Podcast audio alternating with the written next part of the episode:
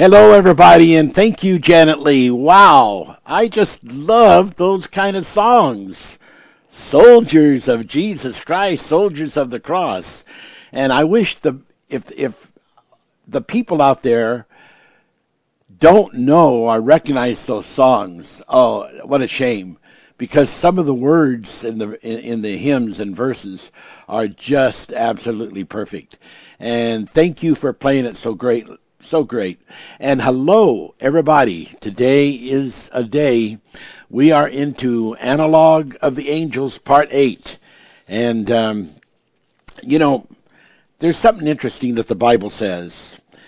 It says, the letter killeth, but the Spirit gives life. That's in 2 Corinthians 3 6. Now, it's interesting that the very same word that you would read that gives life can also kill. And what the interpretation of that is, is that if you just read the Spirit, pardon me, read the Bible without the Spirit, then it has not life in it. It doesn't have life. And, and that's what we've got today. We've got, we've got, you know, millions of people that are reading the Bible and it does not have the life in it because it, they are not understanding it by the Spirit. And it is the Holy Spirit that tells you what the deep truth is. And the, the, the Manifest Peace Bible that one of these days we will get published, uh, it is based on Holy Spirit contextual revelation. And so, if you want to live with the Word and by the Word, uh, you have to understand the letter just itself, the Word just itself kills, but the Spirit interpreting the letter gives life. 2 Corinthians 3 6. Then there's the problem that some people have that's described in Galatians 3 1. Some of the children of God became bewitched having become deceived uh, by their own spirits in error, and then proceeded to teach others those errors. Whoa. The Bible says in Galatians also that those persons are called foolish because they have the knowledge of their beginning uh, uh, by the Spirit, but have leaned on their own flesh. Wow. Well, as I said, today is analog of the angels, or with the angels, part 8. And the prayer that we have asked God to imbue into the words of this teaching today is to strengthen the muscles of the the hearts and the uh, and to clean the arteries leading to the hearts of the listeners. So, oh God, thank you. Oh God of love, praise you. You are so wonderful and you care so much about your people. And as this word is being spoken, energies will go out in these words because they have been imbued. This is the word was with God, and the word was God and the word was made flesh. It it it is involved in your human body and and it will strengthen the muscles of your heart and it will clean your heart's arteries. Blessed be the name of God. And we don't want to forget we've read this to you several times and we will probably continue because it's such an important leading scripture found in Second Chronicles 2 6. Second Chronicles chapter 2 verse 6. But who is able to build him, to build God, a house? Seeing the heaven and the heaven of heavens cannot contain him. We must be very careful how we try to place where God is or where God is not. For where God may not be by his first presence, he would surely be there by his Holy Ghost. And we must be very careful how we place things because who is able to build a house for this God of gods, this wonderful God of gods we serve? And the point that is made in Second, Chronicles 2 6 is the heaven of heavens could not contain him. And then there's a specific heaven called the heaven, which is not the heaven of heavens because we have a conjunction in there and. So seeing or understanding that the heaven, the heaven, and it's talking about the Father's house, described in St. John 14. Read 1 through 6, verses 1 through 6. Seeing that the heaven, the heaven, the Father's house can't contain him. No, it can't. But neither can the heaven of heavens. And that's why we have a spiritual infinity and we have a physical infinity, which is, of course, the universe, and the spiritual infinity is the heaven of heavens, the first domain. Wow. And we know, 2 Corinthians 5 1, if this earth house were dissolved, we would have a house not made with hands. So there is something already in place waiting for us in the first domain because we came from there. No man will ascend up to heaven who didn't come from the uh, come from there. That's what the Bible says, and that that goes for both the heaven and the heaven of heavens. Wow, wow. Okay, let's move on. now this is going to get just a little teeny bit deep. Uh, we're going to be looking at some interesting stuff and uh, I, have got to go into this. Uh, might be hard on a few people, but uh, you know this this thing people have not understood. A lot of people have not understood some of these teachings that I have done about the mystery of the time, and the mystery of the time in, in, encapsulates, incorporates, you know, uh, the hundred and fifth chapter of Psalms, which speaks in the eighth verse Psalms 105 8, it talks about the generations, the thousand generations, which is part of the covenant that God has made with man, and which the Bible says in the book of Galatians that it, well, it would never be canceled. It would never be. It would never be disannulled. And it is the promise of a thousand generations. And then in the 90th chapter of Psalms, in the 10th verse, it tells about the average lifespan, not the average having a family, but the average lifespan. and that is 70 to 80. So then you multiply 70 or 80 times uh, a thousand and you get, you know, you get 70 to 80,000 years that the covenant is going to, to, to last.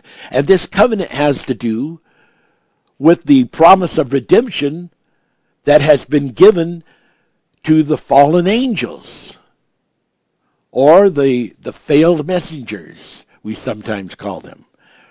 And we're going to see how important this is because i'm going to tell you something. You might think it's just a simple simon type of thing to get saved but that's not what jesus said. Now some people say oh but my church and my pastor or my teaching has been that you know you just you accept Jesus Christ and you're saved. No, when you accept Jesus Christ and you are converted. That's what accepting Jesus Christ as your personal Savior is.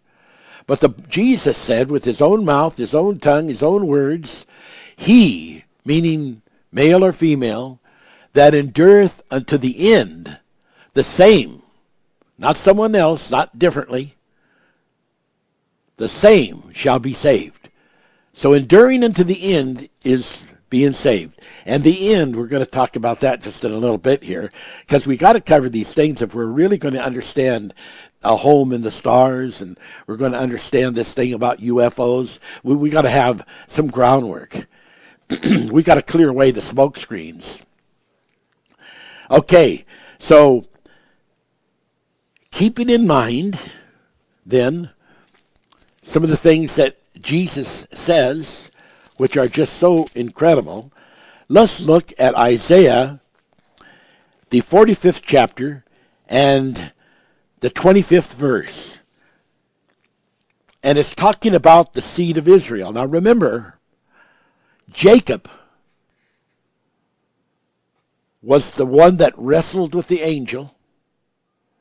And after that, his name was changed from Jacob to Israel.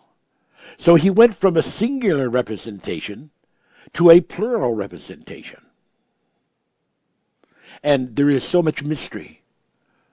There is so much awesome spirituality and in depthness, such power of brightening, such enfold to that statement that we would have to preach on it for a long time before you would really, really, really understand the depth of what I'm trying to show you. And here, let's read it. Isaiah 45, verse 25. In the Lord, capital L, capital R, capital D, which means that the word then comes from the tetragrammaton, the four letters that represent the secret name of God, which has been translated Yahweh or by the manifest Yahweh. And the Yahweh does what Exodus does. I am and I am. I am being Yah and and I am being Yah. So you have Yah and Yah. And so in Yahweh you have Yah, El, and El is another way of saying Yah because it represents God. All right. In the Lord shall all the seed of Israel be justified and shall glory. All the seed of Israel is going to be justified and glory. How can that be? Hey, that's what it says. Now, in the Greek, uh, 2474, and in the Hebrew, 3478, in the Strong's Concordance, Hebrew 3478, Greek 2474. The main idea that is given there is Israel means he will rule as God, but which really means God as represented. Because you know, and anybody that knows anything about God and anything about the Bible, knows that nobody is going to be ruling like God rules as God. And so Israel, which is a nation, and more than a nation, because they were the Jews. But Paul said, hey, not everyone who is called a Jew is a Jew and is of the seed. But basically, he was saying those people that are the ones who are obedient to the God that do that, that are called by God and do his bidding. They they're they're also Jews. They're also part of Israel. And then you have that idea then. There is a physical Israel, yes, but there's a spiritual Israel. So here's the main thing of that God is represented. And not every time that God is represented is he represented in his perfect well. Sometimes it's barely the permissible well. Now, it says that all the seed of Israel will be justified and shall glory. Let's then look at chapter 45, verse 17. But Israel shall be saved, and the Lord with an everlasting salvation. You shall not be ashamed nor confounded worlds without end. For thus saith the Lord that called the heavens, that created the heavens, God himself that formed the earth and made it, he has established it. He created it, not in vain. He formed it to be inhabited. I am the Lord and there is none else. Now, he formed it to be inhabited because it was a plan of redemption. And there are many scriptures to substantiate that. Verse 12 of chapter 45. I have made made the earth and created man upon it. I even I even my hands have stretched out the heavens and all their host have I commanded. There we go. Now let's go back over here to verse 17, same chapter of Isaiah, chapter 45, and let's connect that with verse 25. Verse 25, remember, said, The Lord shall, in the Lord, in the Lord shall all the seed of Israel be justified. We're talking about eternal justification here, folks. It doesn't all happen in one instant, it's a process. Verse 17, But Israel shall be saved in the Lord with an everlasting salvation. Now, see, people haven't understood that everlasting salvation. They've thought, oh, well, that once you're saved, you're always saved. That's not what the Bible says. It just plain doesn't say that. But I can see where some people get that idea. I can see that. But I'll read you some scriptures and you'll see what the Bible really says.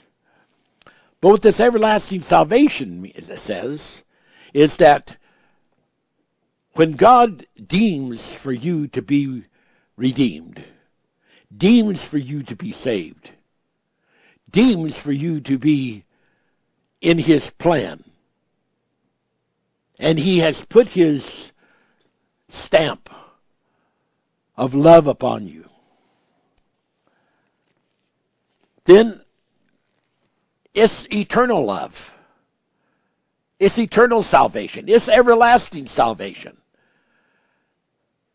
And it's going to keep coming back at you, even though you do some dastardly things even though you do, and we'll come right back to this, but even though you do what it says in chapter 43, verse 27 Thy first father hath sinned, and thy teachers have transgressed against me. Some people said that's Adam. That is not Adam. That is not the context. Therefore, which ties in the next verse with that verse, verse 28. I have profaned, prof, profaned the, the princes of the sanctuary, and I have given Jacob to the curse, and Israel to reproaches. Gave Jacob, which is basically is Israel, to the curse. And the princes of Israel to reproaches. All right, everlasting everlasting salvation, everlasting justification, eternal justification. It's a process. Verse 17, chapter 45 But Israel shall be saved in the Lord with an everlasting salvation. You shall not be ashamed nor confounded worlds without end. And there's your answer. And this will be hard for some of you, but don't let it be hard. Because let me tell you what it says in the book of John. In the book of John, Here's what it says. And this is First John. Verse chapter 4 verse 6. We are of God. He that knoweth God hears heareth us. He that is not of God heareth not us. Hereby know we the spirit of truth and the spirit of error. Beloved, let us love one another, for love is of God. And everyone that loveth is born of God, and knoweth God. And he that loveth not knoweth not God, for God is love. And this was manifested, manifested, the love of God toward us. Because God sent his only beloved or begotten Son into the world, that we might live through him going to live through Jesus Christ. That's how we're going to make it. That's how we're going to get across the line. I, I wrote a song years ago. How are we going to make it up the road? Pulling our trailers and our heavy load. Well, I don't know. But I know, heaven knows. Well, how we gonna make it cross the line? How we gonna make it there on time? I don't know. But I know heaven knows. Yeah, and that was when we were moving up to Canada many long, long years ago. Oh, what a time that that was. And, and there are moves that we make in our life just like that. And we don't know. We don't know everything that's going to happen. We don't know why we're doing what we're doing, except a voice spoke to us and said, You know, I hand you a dove, go to Canada. And that's what God's word said. And so that's what we were doing because God spoke to us and said it. Now, you know, John says, You've got to learn to recognize by the Spirit the people who are of God and who are not of God. And until you do that, you're going to be susceptible to becoming bewitched. And God says that those that recognize the, the, Spirit of God, then He says they will believe because they will know this is the Word of God. Wow. Okay, let me move on. Now this is this is incredible revelation right now. I'm getting ready to say, chapter Isaiah chapter 45, chapter 17, uh, 45 verse 17. Isaiah 45 17. But Israel shall be saved in the Lord. They're not going to be saved in themselves. They're not going to make it in themselves. They're going to fail in, in themselves. But I read you that scripture. It's going to happen in verse 25 in the lord shall all the seed of israel be justified in the lord not not in themselves. If you're trying to get yourself justified by yourself in yourself you never make it. Never make it up the road. You never make it across the line on time. But in jesus that's how all things become possible. That's how reality becomes wings that can fly you over the highest hills and mountains and take you up to the heaven of heavens. Whoa. Wow. I'm getting excited. Verse 17, here we go again. We've got to get through this. Chapter 45. But Israel shall be saved in the Lord with an everlasting salvation. You shall not be ashamed nor confounded worlds without end, and that's how it's going to be done. This 70,000 years that I, I've been talking about, 80,000 years. The Bible says in the 51st chapter, the 16th verse, I believe it is, of Isaiah, from the foundations of the earth, we're going to go out and plant the heavens. We're going to plant planets. We're going to go out because Jesus said, Go you into all the cosmos, which is the universe. This, this is the manifest word, ladies and gentlemen. I will tell you in the future that is coming. This will be the message that will be preached. Everything is going to be so advanced. People are be going out. They'll be living on the moon. They'll be living on Mars. And people say, well, where was that in the Bible? I thought Jesus was coming before then. Now we got people living on Mars and we got people living on the moon and we got people going to other, getting ready to go to other planets and live. How, how does that work out? And all of a sudden some preacher's going to look in the Bible and say, my God, I thought this was just the earth. Well, yes, the earth is part of the cosmos. You know that, don't you? The earth and the solar system is part of the universe, but it's not the whole of the universe. Jesus said, Go out into the, into the universe and preach my gospel. And there's scriptures that seem to talk about getting involved in the in the in the in a full extent into this going into the cosmos thing. Wow. Well, what does this 17th verse say? This everlasting salvation is connected to worlds without end. Worlds without end is talking about physical infinity. And so, come on. I used to say to people, people say, well, you know, are you going to be able to, to do that? And I say, well, if not at this time, then another time. And if not another time, then another place. And if not another place, then perhaps in another world. And if not in that other world, then in another world, besides that other world. And I know people thought that was ridiculous, but I was talking Bible. I was talking the Word of God. Worlds without end. He connected it to this whole revelation of eternal justification. In Him. In Him. Now, I'm going to show you. I'm going to show you. Look at verse 4 of this same chapter, chapter 45 Isaiah. For Jacob my servant's sake and for Israel my elect, I have even called thee by thy name and have surnamed thee, though thou, ha- though thou hast not known me. All right. Now here's what he says, and I, I, I want you, I want you to get this. I, I want you to get this.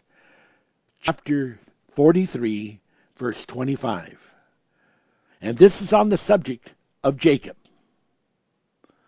In verse 22, which is uh, prior to this, of chapter 43, But thou hast not called upon me, O Jacob, and thou hast been weary of me, O Israel. And in verse 25, I, even I, that, blo- that blotteth out thy transgressions, for my own sake, and will not remember thy sins. God says, I am going to do this for my own sake. In verse 21 of chapter 44, remember these, O Jacob and Israel, for thou art my servant, I have formed thee. Thou art my servant, O Israel, thou shalt not be forgotten to me. I have blotted out as a thick cloud thy transgressions, and as a cloud thy sins return unto me. They haven't even returned unto him yet. And he's already blotted out their sins and transgressions. Did you read what the Bible said? Come on, people. Let's get into this Word of God. Let's open it up like it's never been opened up before. Let's behave like good disciples. And let's understand when Jesus gets up and says, Except you eat my flesh and drink my blood, you shall have no part in the kingdom of heaven. And, and disciples and people began to leave him. And he turned to Peter and he says, Wilt thou leave also? And Peter says, Oh no, Lord. Only you have the keys. You you you you you are the only one that's got the truth to the kingdom of heaven. He said, Well, I'll tell you something. It wasn't your flesh that revealed that to you, it was the Holy Spirit. The Holy Spirit wants to reveal to you the truth today. It wants to make you understand. Do you have any idea, ever since Jesus rose and was resurrected, died on the cross and rose, how many people have been saying, into the world, into the world, Jesus is going to come tomorrow, Jesus is going to come any day? It's been going on for thousands of years. Listen to me, people. Listen to me. I'm preaching to you. I'm preaching the Word of God. And I'm not done. But Israel shall be saved in the Lord, verse 17, chapter 45, with an everlasting salvation. Whoa. And that's the whole the whole teaching of regeneration. Just like when the children that were killed by Herod the king. When Herod was trying to just wipe all the children of a certain age out so as to find Jesus Christ, who was being called the coming king. Coming king. And, and, and but he an angel had already come and warned his warned his father. And they escaped. His mother and father escaped with him to Egypt. But the Bible says in Jeremiah 51 verse 15, thir- pardon me, 31 verse 15, Jeremiah 31 verse 15, that those children that were killed by Herod, that were killed, because it's very clear from the wording that it was at that time, and the grief that was that, that the mothers had, that they would live again and they would be born in the land of the enemy, which was Rome. or some of their sub- subsidiaries. And then from wherever it was that they were, they would find their way and come back to Jerusalem. They would return because it's destiny of God. God has a destiny. It's everlasting salvation. It's a plan. Someone says, Does that mean that everyone will be saved and no one can ever be lost? I didn't say that. No, I didn't say that. I don't believe that. But I will tell you this if a trillion angels from the first domain go out on a mission, and 10% of those trillion angels fail and commit the, the abominable, unpardonable sin against the Holy Spirit, there will nevertheless a trillion angels come back to the kingdom of God at the end of time. That 10% will be replaced, just like in the story of the talents. The talents will be taken from one and given to another. And when the new creations come forth, there will be people chosen to replace them. And they will go because their spirit souls have never left the first domain, the heaven of heavens. Because the Bible says, I read it to you in Corinthians. It says that if this house should dissolve, there is a body for us already in the heavens. Already. That is that spirit soul. And what we have now in these physical bodies is the signal of that spirit soul. And that's what keeps us going. It's a spiritual pacemaker, but something far greater than that. But it's just a signal. And that has a lot of Bible scriptures for it, but I don't that's not our subject. Uh, are you getting it? God never loses. God never allows himself to lose.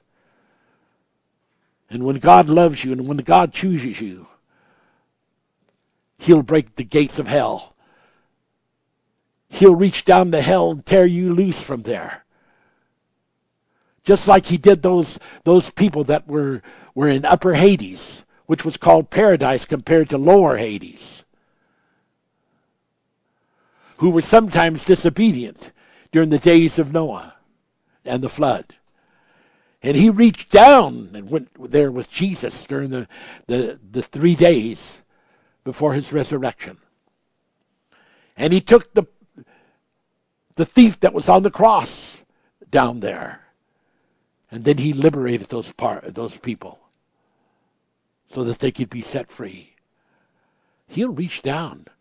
And the Bible says in the book of John you can ask a petition of God, and as long as it's not the unforgivable sin,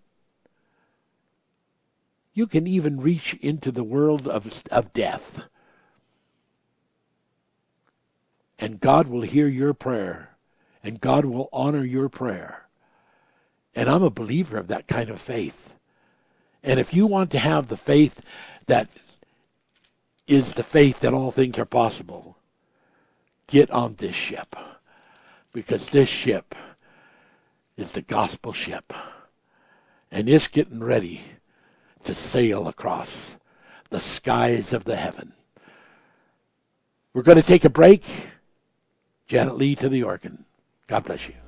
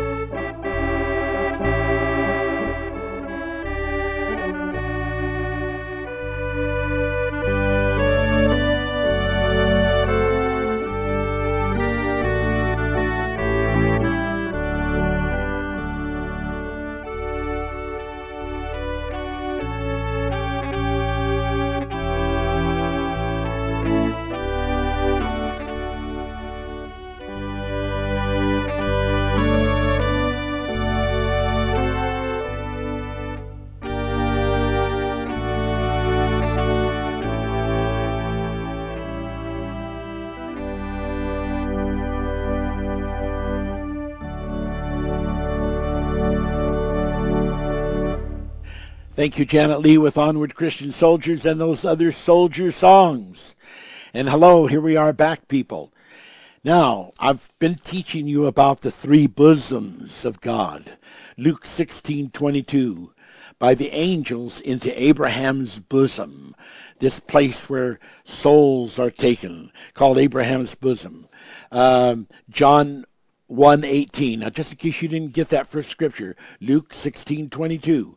Now, I've, I've quoted these before, but these are so important. Ever so often, I may have to repeat it. Luke 16:22 by by the angels into Abraham's bosom. John 1:18, the Father's bosom. We got two different father, two different bosoms, and that's very important to have this down in your mind as we get into these the stars and the planets, uh, and and there is also then the mechanism, the the bosom uh, that it's called of how you get there. In the in the the stars, uh, it is there is a sign. It is provided, and there is a an ancient uh, star that's called Argo, A R G O, and and uh, it is a, a, message of of how that the saints of God are going to be carried through the heavens, and, and it's it's it's a it's in the, the heavens. It's it's in the signs. It's it's ancient. You know, it's it was written uh, or known. It was written before that, but it was discovered in, uh, you know, 3,800 years before the birth of Jesus Christ. It goes back to an ancient uh, zodiac. There's been some of the zodiac changed in modern time, but that ancient ancient zodiac is known. And so that is very, very important. And we don't want to miss it. So there's there's uh, Isaiah 40, 11. He shall gather and lead them and carry them in his bosom. And so here we have this angelic flight uh, which it talks about uh, the team and the craft uh, in Matthew 24 31. And we get more information in the 68th chapter of Isaiah.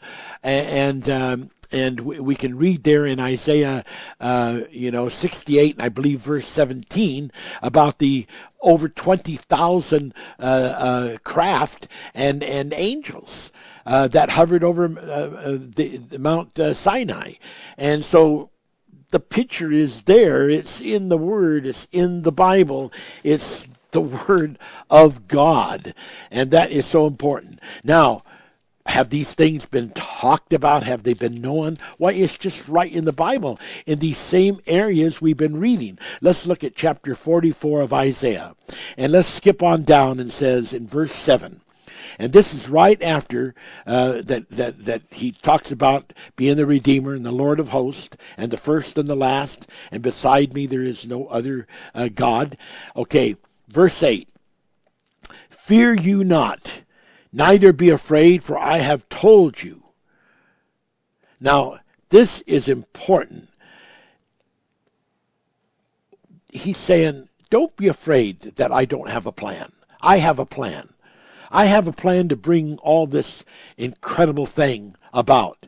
And one of the plans that I have is described by Jesus in the Gospel of John, chapter 14, verses 1 through 6, about Jesus said, In my Father's house are many mansions.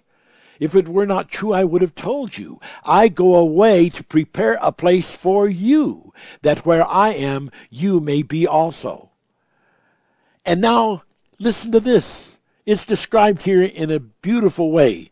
And who, as I shall call and shall declare it, who is going, that I am going to call, who is going to declare it? And, who is going to set it in order for me? Well, he says, I appointed the ancient people. They're the ones that are going to do it, these ancient people. Well, the most ancient people goes back to Enoch. He's the seventh from Adam. The most ancient, he, he's, he's one of the most ancient people. He, he's the only one of that ancient people that, that, that walked with God and God took him while he was still alive.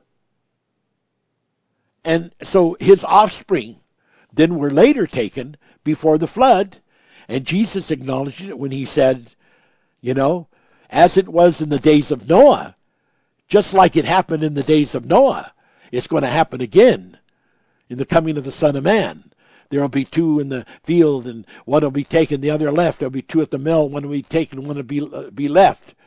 And they'll be caught up with the angels, and the angels will, will carry them away.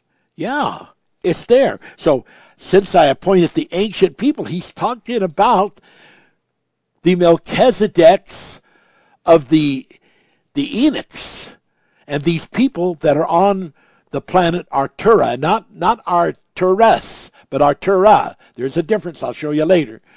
And and and this this is the Father's house planet. And it says, and the things that are coming and shall come, let them, let them show unto them. So what's it saying? Let the ancient people show unto Jacob and Israel these truths and these realities this Melchizedek revelation, of which the Bible says that, you know, that Melchizedek was the king of righteousness and Jesus is the king of righteousness. One and one equals two. Come on. All right. So now it's right there. It's right there. It is right there. So I, I just want you to not miss that. I want you to not miss it. Now, here's another verse in Isaiah 63, verse 16. Doubtless thou art our father, though Abraham be ignorant of us. Abraham's ignorant of this of this truth of the Melchizedek. That that wasn't a total revelation unto him. It was a partial revelation. He did understand when he he met Melchizedek at the Battle of the Kings that, that Melchizedek was above him and above his call. And that's why the Bible says in Genesis that Abraham paid tithes unto Melchizedek. And Paul says, well, doesn't that prove something? I'm paraphrasing it. That proves that Melchizedek was of a higher order than Abraham. And that's why we've got an Abrahamic bosom and we've got the Melchizedek bosom, which is at the Father's house. Wow. And let's read it. Verse 16 again, 63 of Isaiah. Doubtless thou art our father, though Abraham be ignorant of us. Israel, Israel acknowledges not. Thou, O Lord, art our father, the father's house. Our Redeemer, thy name is forever lasting. Wow. And then verse 6, chapter 64, verse 4. For since the beginning of the world men have not heard, nor perceived by the ear, neither hath the eye seen, O God, besides thee, what he hath prepared for him that waiteth for him. Isn't that absolutely splendid and beautiful? Wow. Okay, got to keep moving. Oh, I have so much to cover. Interesting. Isaiah 49, verse 5 an interesting, challenging verse, but it ties into this whole revelation I'm giving this morning. And here's what it says And now saith the Lord that formed me. This is Isaiah 49, verse 5. And I'll read several verses. And now saith the Lord that formed me from the womb to be his servant, to bring Jacob again to him. What? Bring Jacob again? Though Israel be not gathered, Yet shall I be glorious in the eyes of the Lord. Capital O, L, capital O, capital R, capital D, tetragrammaton. And my God shall be my strength. Whoa, what a beautifully powerful spiritual verse. In another scripture, the Bible talks about God bringing forth the womb of different nations. Like, you know, uh, there was the the two different nations, one of God, one not of God. Jacob and, and his brother, Esau. Wow. And and it was called two nations in, in, in her womb. Just absolutely incredible. That's that's all that can be said. Now that was a long time ago. and and and you know those people that died and and somehow the Bible is is talking about them coming back and living again. And we know this verse here that it's talking about Jacob and Israel. And it's talking about people that have lived and died, and they have lived, uh, you know, uh, uh, another uh, life, call it a death if you want, and and a person could have questions about what exactly all that does mean, but what it it it what it means what what it means when it says he has formed me from the womb. Isn't that something different? Let's read that again. And now saith the Lord that formed me from the womb to be a servant to bring Jacob to him again. Jeremiah said, Before I was born, before I was formed in my mother's womb, I knew him, and I was called to be a prophet. The Bible talks in Romans 8 about being predestinated. Wow. Is this just talking about the regeneration of Jacob? Or is it talking about a type of people that is pluralistic, many Jacobs? Because Jacob went from the singular name when he wrestled with the angel. And I want to tell you something. You got to be careful when you start wrestling with the angels. You start getting into angel theology and angel experiences. You're you're into big stuff. And and, and, and it's going to change you from the creature that you are. And, and Jacob wrestled with this angel, and when he was done, he was given a new name, and it went from singularity to plural, plurality. From Jacob to Israel, which means, you know, he will rule as God or or God as represented. And Israel means a nation, many people. He's formed me from the womb. He's going to bring Jacob again. He's talking about regeneration of Jacob. He's talking about the characteristic, the virtues of Jacob. There's a reference to Jesus, Christ in Jacob. But there's a materialization that's talking here that is pluralistic. It seems that the scripture is saying you can take a totally different man, a totally different woman, who basically have nothing to do with Jacob, who is now dead, and who has been dead for generations of time, and suddenly, by the gift of the power of materialization, in a kind of proxy way, there can be a rematerialization in the womb of that which represents the essence and the character, the style and the life and the calling of the destiny of Jacob. So then, the revelation of the materialization in the womb, which includes everything uh, to the vagina, to progenitor's organ, uh, are all the materializations in a sense is represented here by the scriptures as this by saying, You call those things that are not as though they were, and by the mind of the Spirit they actually become. And it's just like when you take those fish that do not exist, those loaves that do not exist, but you bless them and they become multiplied. Now, when they multiply, there's something very interesting, especially in the fishes.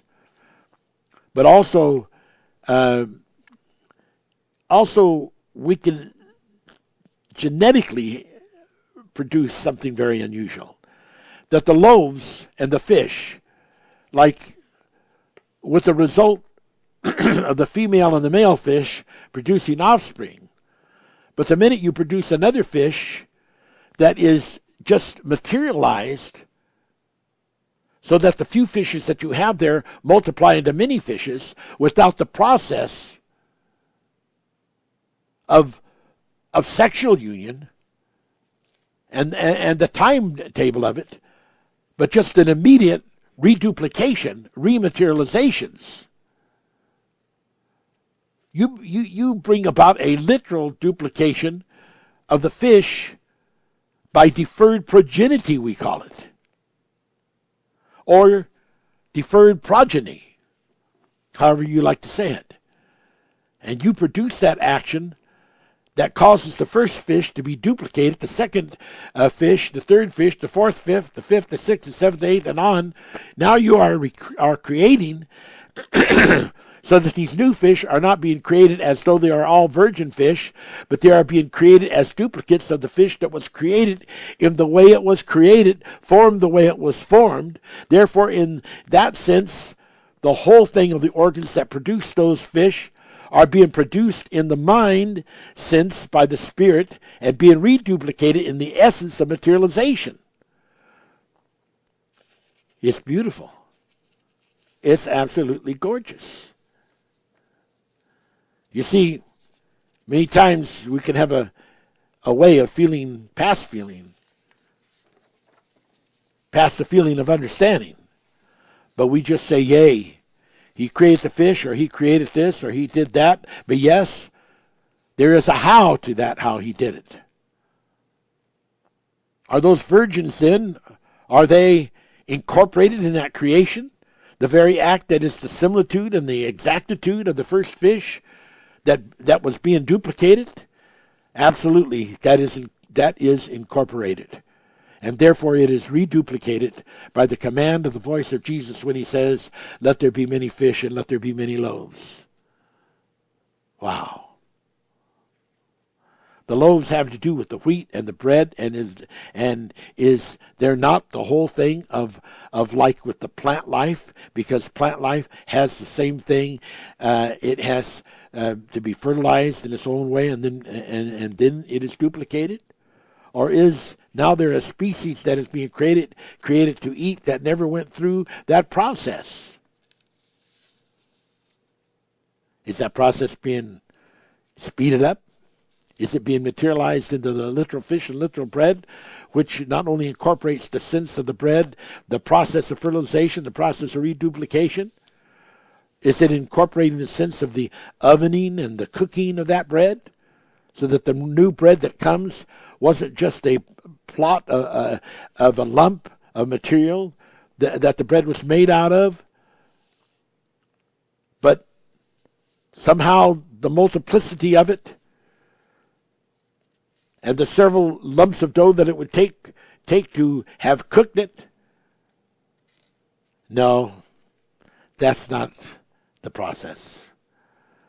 The total duplication, that's also materialized even in the sense of the ovening. Now that sounds like a contradiction, but it's not. Because then you would have to create the ovening. But somehow the effect of the ovening without the oven is hereby created, which makes it both a yes and a no. And that materialization of the very process that has to do with progeneration, reduplication, has to include the effect of the female organs and the male organs. And yet, there is an, there are actions here that are just the effect of it because it's all incorporated. That, ladies and gentlemen, that is profound. And we're just not shooting off the mouth to try to say something to be mystic. There's a crystal eye ministry here, something beyond the words of, of average knowledge something that hasn't begun to yet be realized by the people. And God is opening up the deep.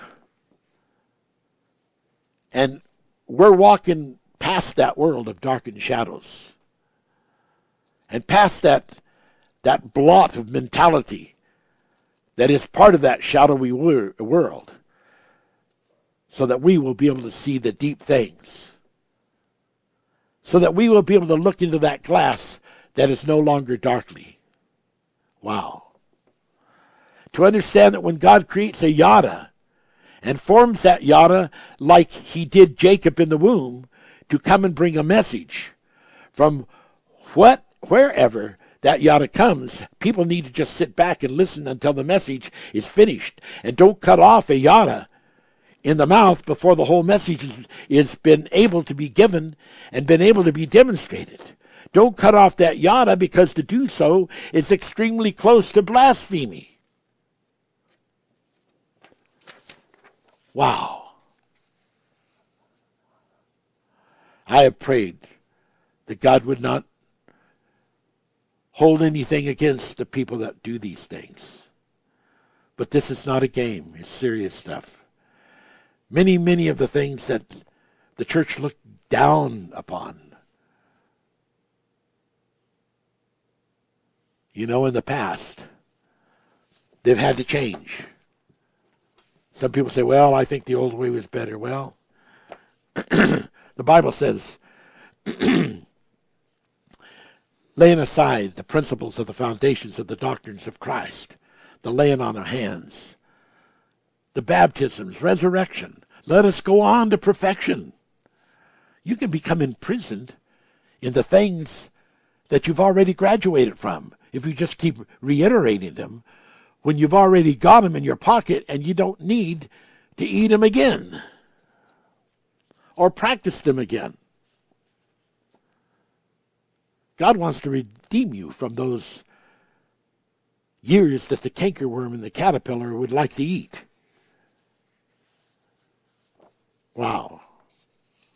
No wonder Jesus said you must be born again. That's got to be all part of the revelation. Wow. These things are so absolutely, absolutely important. Well, I don't, I don't have the time here to. On this particular subject, there's a whole lot more to this this part, but I just don't have the the you know the.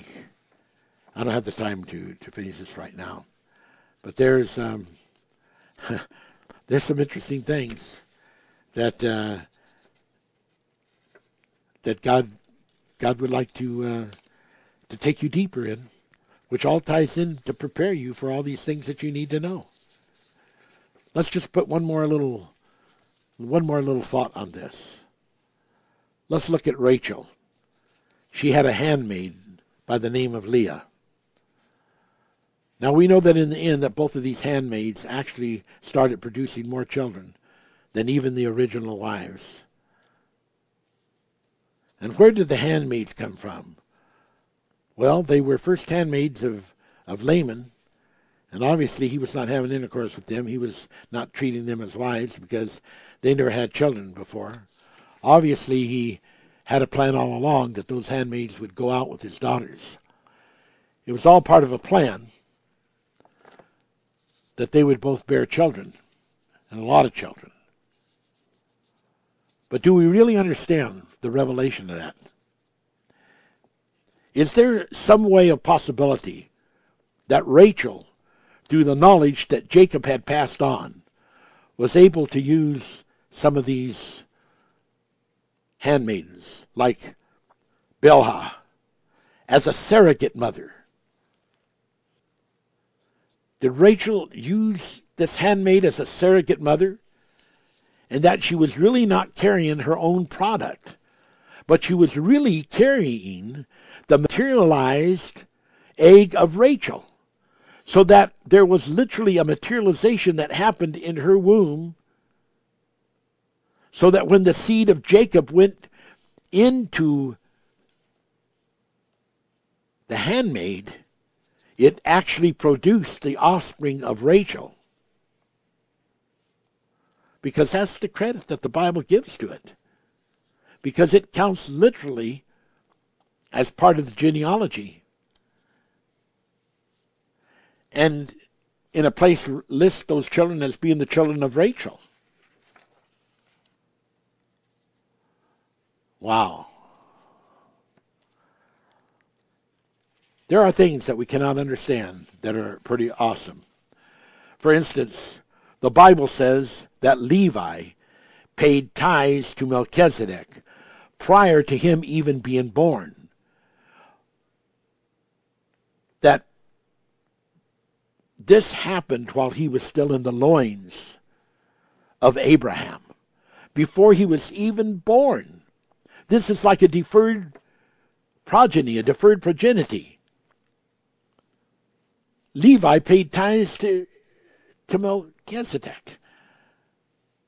So we got we have Bible. We have Bible for this, how it can happen. We have Jacob who peeled back these rods a certain way, left spots on them with the with the unpeeled and the peeled. and it had a, and a genetic effect on the animals so that it changed the, the color of their coats and made the difference of whether it would be a flock for him or flock for his father in law. So, this strange surrogate mother idea and all these kind of things, they're not just from out of the Bible, beyond the Bible. They're in the Bible and taught by the Bible. And we just got to stop trying to be too perfect about thinking that things have to be the common way that everything we're expecting it to be on earth should be. We're going to have to stop thinking that way. But uh, do I ever have to roll here? I've got to keep going. Okay, I want to introduce you to a book. It's called The Witness of the Stars. I've read from this book a couple times. It's by E. Period W. Period Bullinger. B U L L I N G E R. Doctor of Divinity. And it's a book that you should definitely have because it, it, it's it's got some beautiful stuff in it. Now, it's called The Witness of the Stars. I've had uh, the book that was that he got his information from. I have the the like original book that he got the information for writing this book. Um, there was a, a person uh, called Miss Rolleston, and she is the one who actually, uh, from an Arab astronomer, um, was given uh, back in 850 A.D.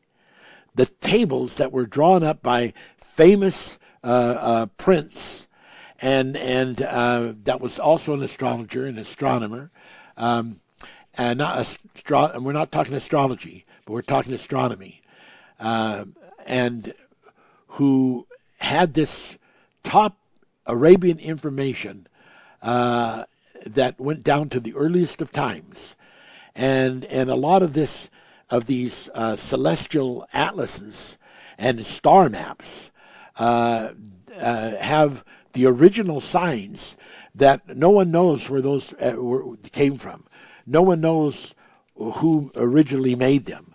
Uh, they weren't made by these Arabs that I'm talking about. They just had found these ancient uh, records, and and uh, you know were were uh, sharing them with this lady, who then later shared it uh, with Bullinger, and uh, so it's it's it's it's quite the thing, you know. Um, um when, we talk about the witness of the stars, uh, in Romans 1:19 it declares that which may be known of God is manifest in them for God hath showed it unto them. For the invisible things of him from the creation of the world are clearly seen, seen, being understood by the things that are made, even his eternal power and Godhead, so with, so that they are without excuse. Wow. There is a plan that God has made. He is implanted in the heavens a message. The, the, the, the word of God is written in the stars, people and, and we and we we must not, we must not, we must not turn that off. You know, and and and we will see how how often in, in, that it is told and I read to you last week how often it was told to to men of God to go and look up to the heavens and and and to count the stars and and and to understand the message that was in it. it it's uh, you know just uh, really really important you know, Uh, in Isaiah it says, "Lift up your eyes on high and see who hath created these, th- created these that bringeth out their host by number. He calleth them all by name, by the greatness of his might, and for that he is strong in power, and not one is lacking." In, in Psalms it says, "He telleth the number of the stars; He giveth them all their names." I mean, there is a word of God that is very strong about all of this. Now, here are some things you need to understand.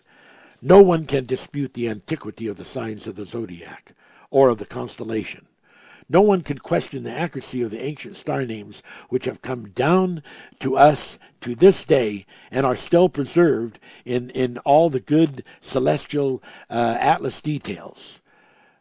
And we hope that no one will be able to resist the cumulative evidence apart from God's grace in Christ, for it is a hope for the sinners. It's a part of God's glory. It, it's about manifesting the return of Christ from heaven. It's about the word of God written in the stars. And God wants us to know about it. You want to get this book, The Witness of the Stars, E.W. Bullinger, D.D. Excuse me. Okay, now I've gotta move on. Wow, there is just so much. It is just, it just is awesome.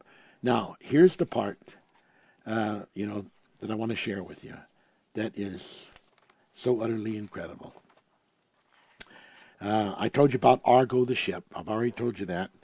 We we don't need to uh, to look about that. That's one of the constellations. But now there is there is so much. Um, when um, when Jacob was blessing, well, we're back. This Jacob was an important party and he's blessing the 12 sons. One of the sons' name was Issachar. And um, in Genesis 49 14, and you can also read some of it about Genesis 49 11, it says, Issachar is a strong ass. Now, the thing ass is like, you know, a donkey, but, but it, it had a place in the Bible. In Matthew 21 2 through 7, Jesus rides an ass into Jerusalem. Um, in Judges 5:10, the judges of of, of Samuel uh, in in his time, uh, the judges rode rode white asses, and so um, we see in this uh, this uh, scripture part of, of Issachar is a strong ass crouching down between the sheep folds. So we see that even in the most ancient of scripture, even going back in the very beginning of the of the Word of God, uh, it talks about there being more than one sheepfold. We know there is two sheepfolds. There is the Abrahamic sheepfold, and there is the Melchizedek father's house sheepfold. And Jesus said in the 10th chapter of the, of the Gospel of John, Other sheep I have that are not of this fold. That fold he was talking about, this fold was the Abrahamic fold. And he says, I have another fold that is not a part of the Abrahamic fold. And we know that's the Melchizedek fold. And that is why the Bible says that Melchizedek was without father, without mother, without any relatives as far as the Abrahamic fold.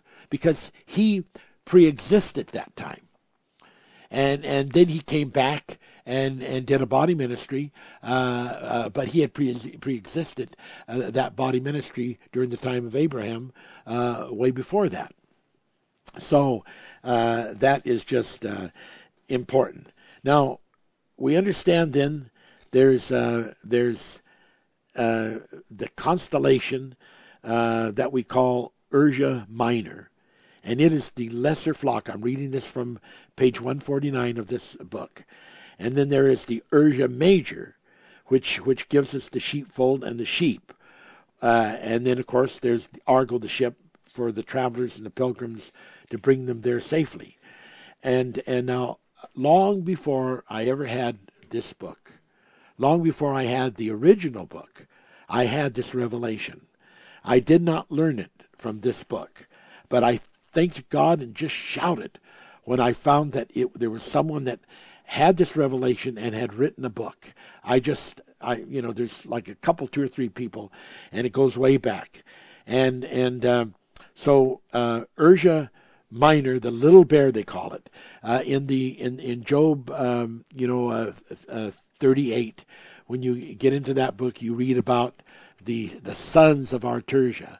Uh, instead of calling it uh, sons of Arcturus. Instead of calling it the sons of Arcturus, the new uh, versions have changed it to the offspring of the bears.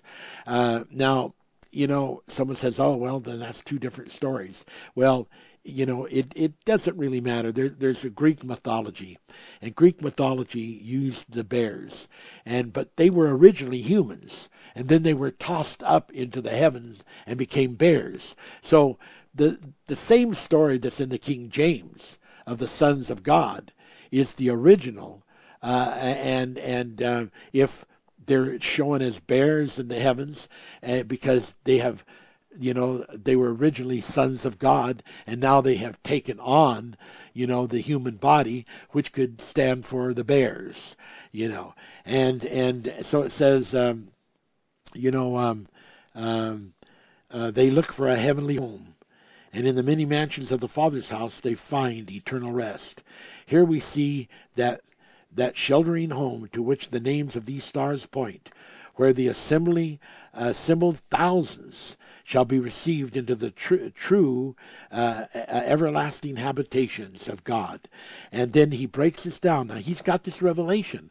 He's got this revelation that that, that the that the Ursa Major and the Ursa Minor are two places where these two different ha- uh, two different uh, uh, habitations are, and and one is is you know the the, the lesser uh, fold, and one is the the the, the greater fold, and um, and uh, you know the, all the names and their interpretation as to, to what they mean, like where, where the assembled thousands, uh, Me'alapa, uh, uh, you know uh, the uh, meaning that, and, and Claria, uh, those are all names that when you translate them, they give you these these meanings. So so then um, we see that you know that, that they have put made them a bear and given them tails, you know, tails such as really no bear bear has ever had. But but uh, uh, the the really wondrous thing uh, is the mysterious polar star, the central star of the heavens around which all others re- revolve. Uh, and and this goes back to very ancient astronomy, and we may be sure that that uh, uh, this as something that God was committed to revealing because it's so ancient, and yet it is still with us today. You know, so so uh, uh, we we we've got you've got we've got you know this this incredible revelation of the lesser fold and the major fold. You know, and and uh, there's there's a lot in this little book about it. I don't have time to read it all, but uh, you know it it uh, is is very interesting. It gives scriptures of the of the lesser sheepfold, and it gives scriptures about the major sheepfold, and then um, if I can find it here, uh, it says it says this. Um, let's see now. The polar star has been removed from the dragon, and now is in the lesser fold. And because there used to be a different polar star, but now Pol- this Polaris is the new polar star, and and it, and the new polar star is no longer in the constellation of the Dragon, uh, but it is now in the in the the lesser fold. Now we can see the importance then of the lesser fold because once this huge dragon constellation had the polar star, but now the polar star is in the lesser fold, which is where the Father's house is. And when the dragon shall be cast down from heaven, the heavenly seed will be safely folded there. But this is the lesser sheepfold. These are those who all these are they who all through the ages have been partakers of the heavenly calling, who desired a better country, which is that heavenly country, he's quoting from the scripture in the Bible, that God hath prepared for them a city, the city uh, for which Abraham himself looked. This was no earthly city, but a city whose builder and maker is God. And it tells that in the book of Hebrew. And, and it's called the little flock. Uh, but then there's also, you see, uh, the the um, Major, and uh, and that is where uh, the, the the large uh, uh group uh, are, and this is the Abrahamic um, uh, bosom, and and so they it, they talk about that. They have the story about that, but they are literally recognizing these two places in the stars as places where the saints of God will go and the scriptures and so forth with it. please do get this book. Uh, it will help you. The Witness of the Stars. E. W. Bullinger, D.D. I, it's not my book. I don't sell them. I'm not trying to make money off of it. You have to. I don't. You have to find some place that sells it. You probably can get on the internet and discover that. Okay, we really running here. Uh, I, I shared with you this thing about uh, about the angels and so forth, and I shared some of the of the um, of this information about the um, about uh, the uh, Big and Little Dipper, but I have a whole bunch more to share. But uh, I'm not going to have time to really get too much into that, so I thought maybe we would just leave that for next week.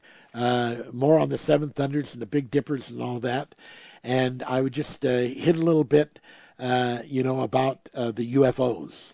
Um, now, um, the U- SA, the United States of America military, um, has uh, ha- has a lot to share, a lot to give uh, uh, of of secret, but you know, it's it's all a cover up.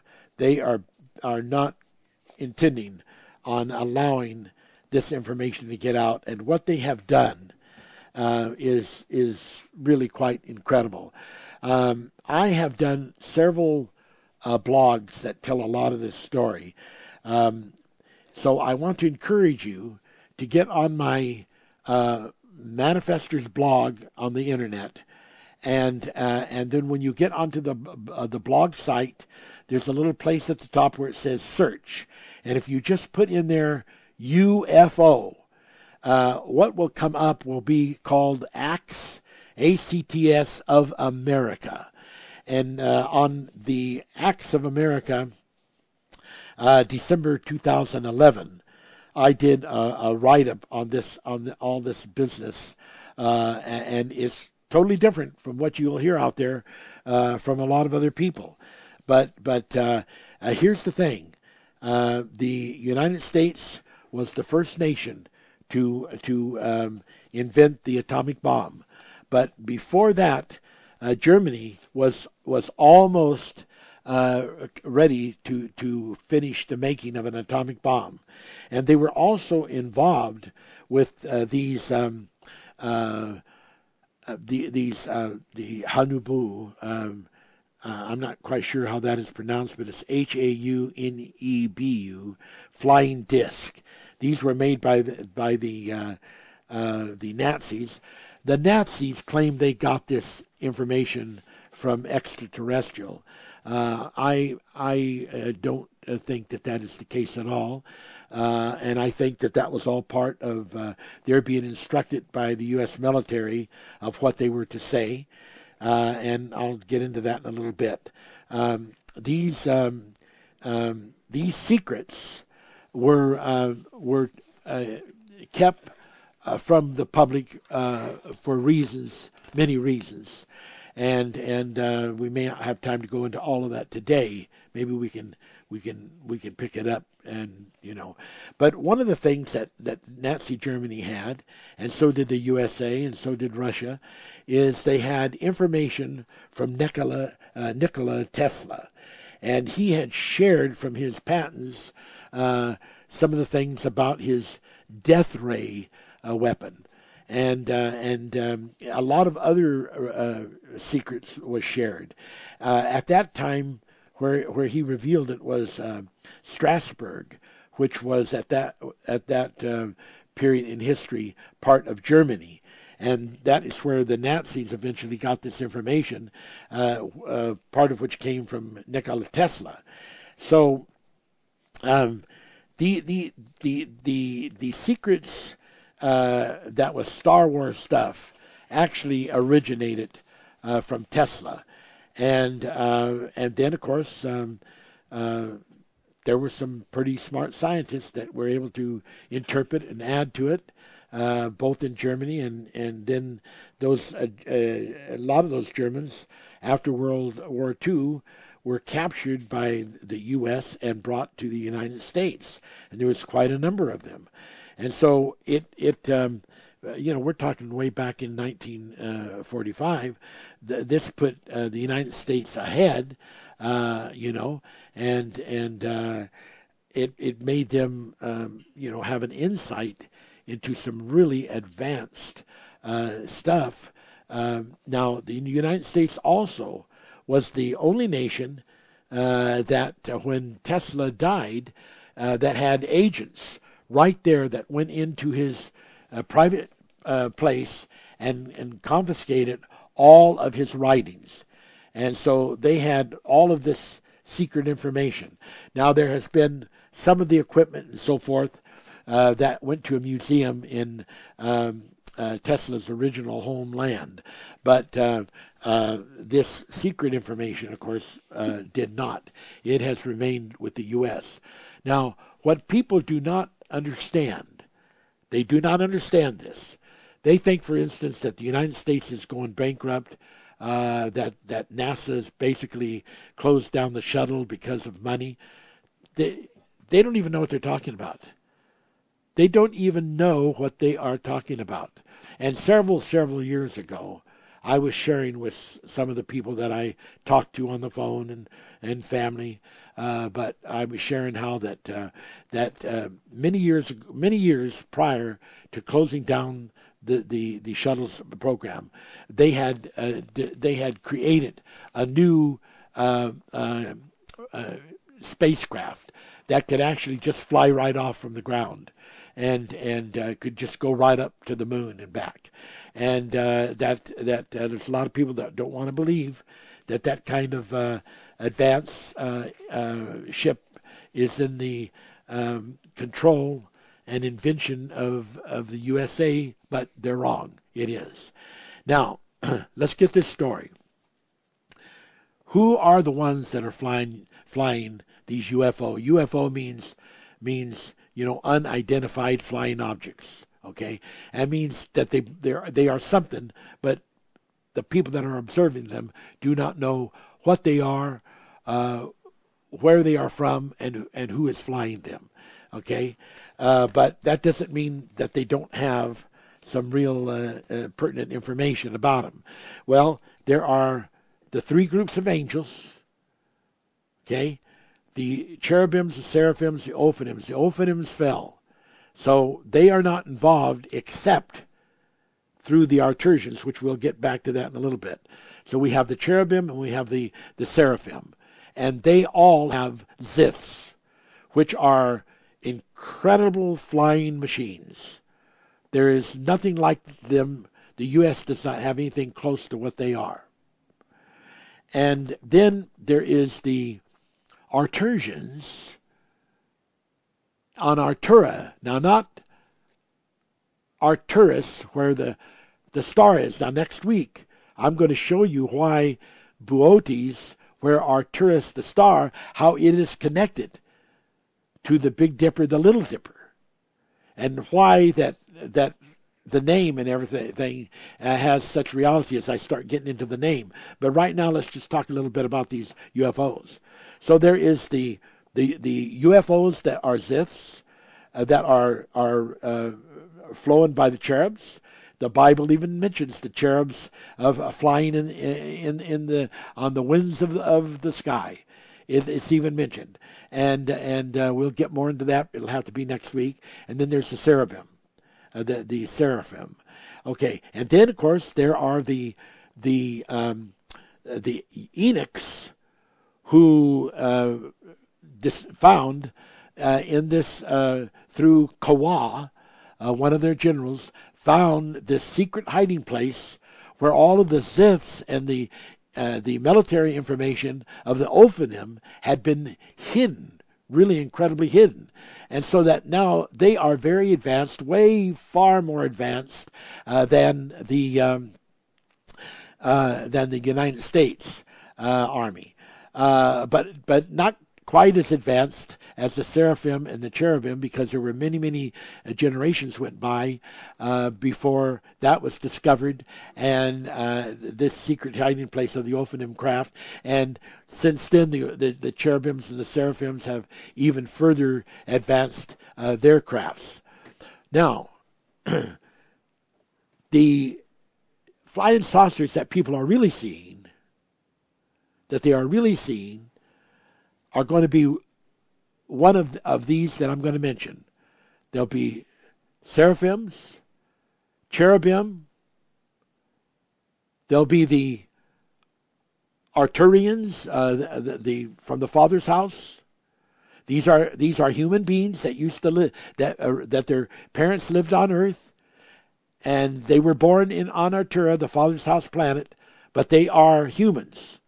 Now, if someone says they saw this little uh, little uh, uh, small man, uh, you know, the the Arturians use robots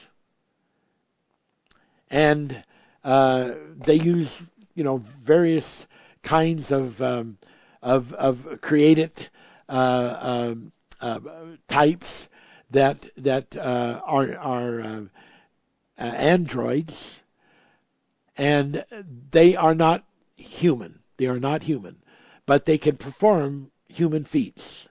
And so sometimes people that would experience an android or would experience uh, uh, like a, a robot, uh, they would think that they're seeing who the inhabitant of or the pilot of that uh, flying craft, but they are not. They're just seeing an artificial being that looks and acts very human, but it, but and are very much like an entity, but it's not.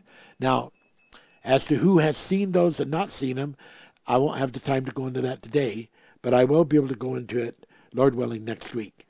Now, what we want to show, and we, and we want to say that these people that that uh, are making claims, like uh, uh, like uh, Ed Grimsley, uh, who has this thing with the night uh, vision gear, and he claims that you know he's can you can with these this gear you can see the Star Wars going on all the time. Uh, that is just all fraud, and and he is making huge money selling uh, those goggles.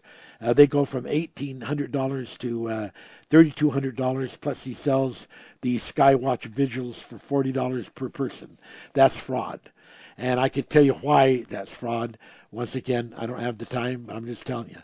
Uh, this um, the former defense minister Paul um, um, uh, uh, um, who was a defense minister of Canada from 1949 to 1974, um, and began to make statements about flying saucers uh, in the early 2000s. Uh, that um, that man is is acting on behalf of the Canadian uh, and the U.S. government uh, to do the same thing that uh, was being done uh, uh, way, way, way back, and we'll we'll talk about that. But it's all part of the same cover-up. Um, he was involved in building the world's first UFO landing pad in 1967 in St. Paul, Alberta. I'm going to be doing a documentary over in the, in that uh, place in the near future. Uh, it was built two years before man walked on the moon, and so there's some very interesting information there that we'll get into. Uh, but uh, but believe me, what he is saying, he was he was uh, agreed to say, and and this thing about flying saucers and all of that that these that these uh, men are saying um, they're either hallucinating themselves or they are programmed to do that by the government uh, of the USA and Canada and England. And, and there's a reason why they're doing it, and I'll get into that to tell you why. Uh, this Dr. Charles uh, Hall, uh, who um, was a, a weather uh, observer, uh, and he tells the story about these tall white humanoids from Orion and the reptilians and with yellow orange skin uh, and the uh, the uh, tall white humanoids from Orion being a um, a subspecies of the gray alien order, uh, and that he was stationed at Las Las Vegas, you know, as a range weather observer. Uh, and he tells all these stories about the tall whites and how that they are um, exchanging advanced information for food, shelter, and freedom to perform some experiments. That is such a laughable fraud. I mean, some uh, who could go uh, faster than the speed of light across the universe, and then they're offering their advanced information in, in exchange for food and shelter. That is that is just a disgrace, and I hope there's not any of you people out there listening to that kind of junk because it's fraud, it's false, it is not true, and um, uh, Jim Sparks and and that Dr. Holman, uh, Herman Oberth, uh, you know, uh, and some of these, uh, you know, um, even uh, Wernher von Braun, the things that these German scientists said, they were programmed to say, they were told to say by the by the U.S. Government, and and I'll tell you, there's been one of the the biggest smoke screens that could ever be imagined that has been put in place, and and uh, uh, I want to take the time to really get into the why of it, the how of it, and what really is what really is going on, and what the U.S. really has, you know, in um, in uh, equipment and technology, and I want to show you uh, Bible and scriptures, and I want you to know I want you to know that the the, the Ziths of God will not allow any aliens to actually come into the, these areas. Even the the Zams of Lucifer are not allowed to land on, on earth. They're not allowed uh, to, to land. But uh, the, the thing of it is, is that, that there is a power that these, that these uh, agents of, of Lucifer, Satan, principalities of darkness have, which they can operate from their zams high above the atmosphere. And they can choose out various people and implant into them from a distance by photo translation information in which these people will can have a nightmare or a dream and and they believe that they've actually been taken up in a flying saucer that they've actually been operated on and you can't convince them that it didn't happen because they've had false memories implanted into them by these demonic forces. I want to get into that and the details of that but i don't have the time today. I have run out God bless you so much. May the healing power of the living God generate upon you and in you. And may you, with hearts and, and, and veins that need the attention of God, uh, begin to feel the healing power of this word as it just begins to swoon over you and, and love you and, and just utterly bring the word of God into your body. We love you. We thank you for all that of your prayers. God bless you and keep you this day.